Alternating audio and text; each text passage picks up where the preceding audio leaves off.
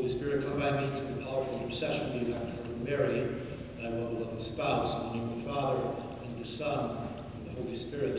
Amen. I have other sheep that are not of this fold. Jesus was speaking of the Gentiles, the non-Jews. The Jews were those original sheep who rejected, most of them at least, their Savior, their Good Shepherd. And the apostles went out to preach the good news, first to the Jews, but then to the Gentiles, to the non-Jews who received his message. And that proclamation of the gospel has gone on ever since. It still goes on today to carry the good news of Christ to the ends of the world. As baptized person in Christ's mystical body, of the church, each one of us, in our own particular state of life, whether married or single or celibate, are called to proclaim Christ to others, to bring others to a knowledge and love of Jesus Christ. And along with that, to bring them to a knowledge and appreciation of the fullness of the truth of the one true faith, the Catholic faith, which taken as a whole shines forth in radiant beauty. Why is this? Well, because the truth is beautiful. Formation in the beauty of the truth of our Catholic faith begins really at the parish level. And this formation includes even our church building, especially its furnishings and artwork, all of which should assist in communicating to people who come into this church the beauty of the truth of our Catholic faith. Beauty itself in works of art has a, a special power to bring people to a deeper appreciation of the truths of the faith. I'll quote here from John Paul II's 1999 letter to artists, a beautiful letter, where he speaks of the beauty of, the, of, of artwork and how it draws people. He says, in a sense, art is a kind of visual gospel, the concrete mode of catechesis or. Precisely how does sacred art act as a kind of visual gospel? Well, an example is each week the gospel is proclaimed, as we just heard it, and those present profess their faith in the articles of the creed. And when those very truths of the faith take concrete form in works of Christian art that surround them, statues and paintings, sacred music, architecture, all of these become a kind of visual gospel by which the faithful can see and hear and touch the mysteries of our faith. And all of these inspire a deepening of faith and render concrete through sight and sound the truths that we believe. Sacred art promotes a divine pedagogy or a form of teaching that encompasses the entire person, body and soul, which is, I think, all the more needed in our present day, our present culture, which is so visual, with television, movies, the internet. But so many times, most of the time, I would say, these present just worldly, secular images. The Catechism of the Catholic Church teaches, and I quote, genuine sacred art draws man to adoration, to prayer, and to the love of God, Creator, Savior, and Sanctifier. Great art and its beauty leads one from seeing to contemplation to adoration of God, veneration of the saints, and a deeper appreciation of the truths of our faith. Sacred art is really an earthly glimpse into heavenly realities. It carries us there.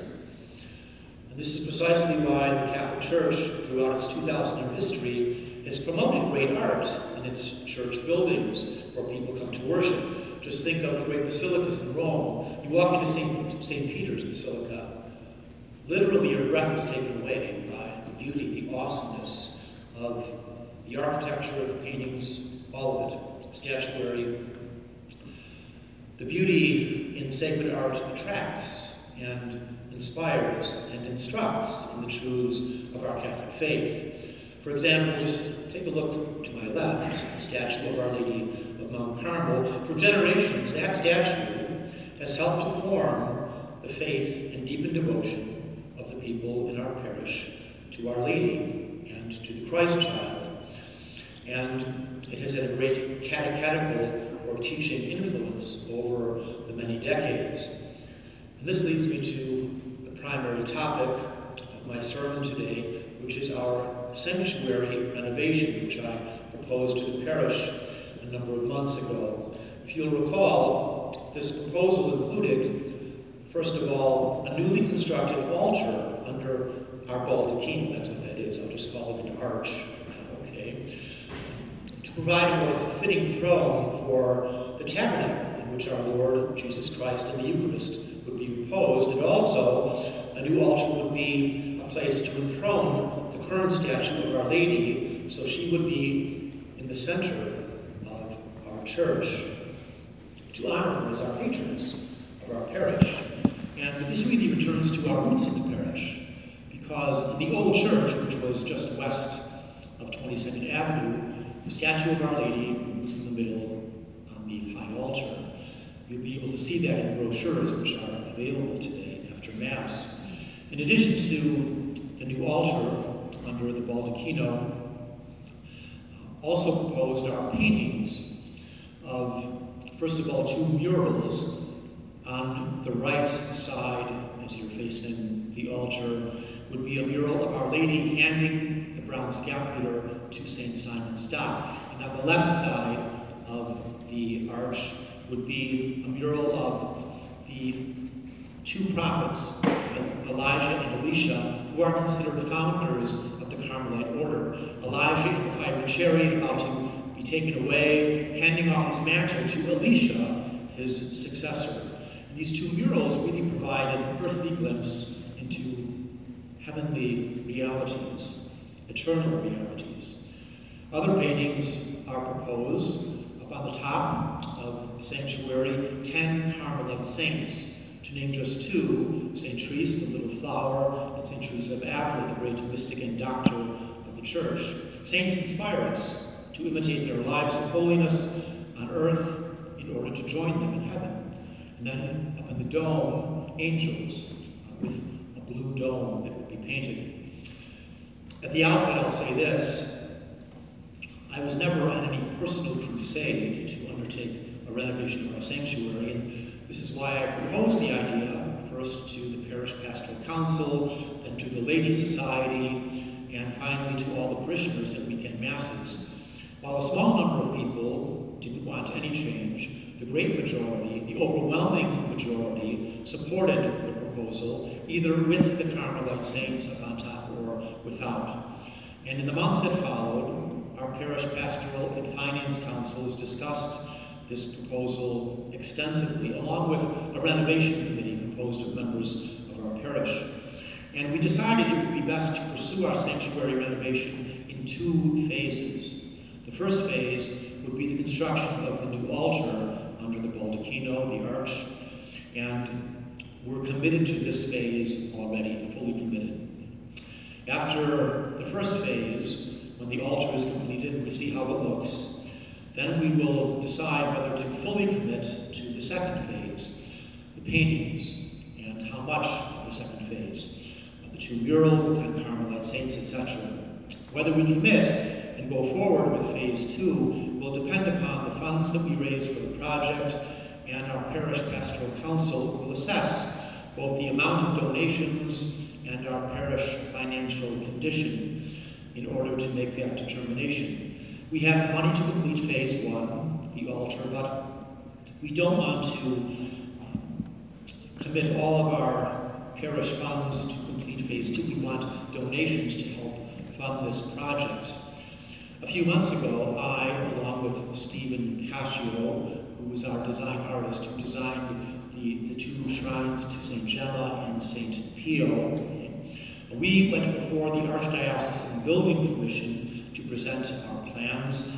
and they make recommendations to Arch, the Archbishop. They gave us a recommendation, approved, and the Archbishop has approved our proposal and has given permission to undertake a fundraising effort.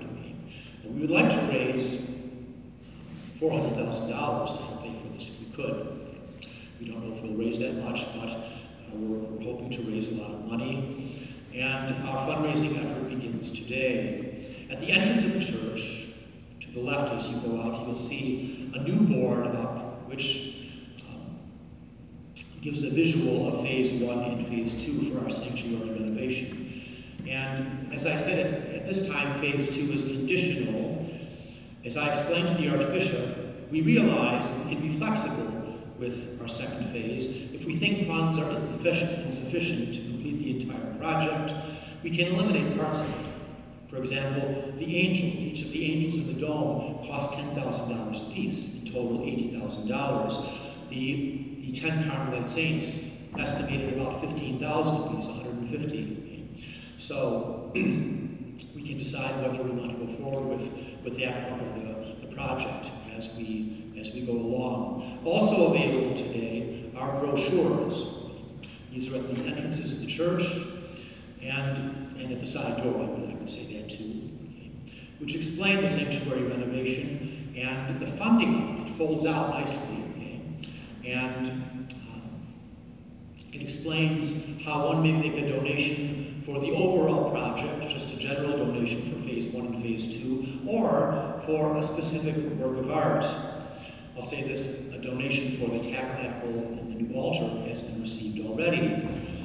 And someone may be willing to sponsor an entire piece of art, for example, saints, and we'll have a plaque for those who will sponsor something in, in that, uh, to that extent. If uh, people pledge money for a certain work of art that ends up being canceled, for example, the angels in the, in the dome, they will have the option to have their money returned because all donations will be specifically earmarked and held in a separate account. In the brochures, you'll find a separate detachable card, here it is, which specifies the different ways to donate by check, by credit card, or one may even go online. Hoping to set that up in just a couple of days so someone can go online and make a donation. May, one may make a donation, a total donation for a piece of art at one time, or uh, spread out the donation over a series of months or a year. We are hoping that our altar, we were hoping that our altar would be finished by our festival in July, but it doesn't look like that's going to take place. We hope it will be done by the end of the year. I ask your prayers as we go forward with this effort to render our sanctuary more beautiful with sacred art, and I'll be at the front entrance of the church to answer any questions after Mass for anyone who has them. I'll end by quoting a little piece written by Father Riquetta. There are any Knights of Columbus here, this is from the April Knights of Columbus newsletter. He just happened to write this not in favor of this project, but it fit in so well I thought I would quote him. He says, There was a time when people entered the Catholic Church and knew it was something unique and special. They sensed it was a place suited for worship and nothing else. There was at the center an altar for sacrifice, a tabernacle telling us that Jesus is present, and a shelter for the saints. It was not just a hall for listening to sermons or singing hymns, it was a place for sacrifice and the worship of God. Yes, how true. Let us pray that God may bless this undertaking of our sanctuary renovation in order to give more glory to Him and as well as our patroness, Our Lady of Mount Carmel, to all the saints through the beauty of sacred art. In the name of the Father, and the Son, and the Holy Spirit.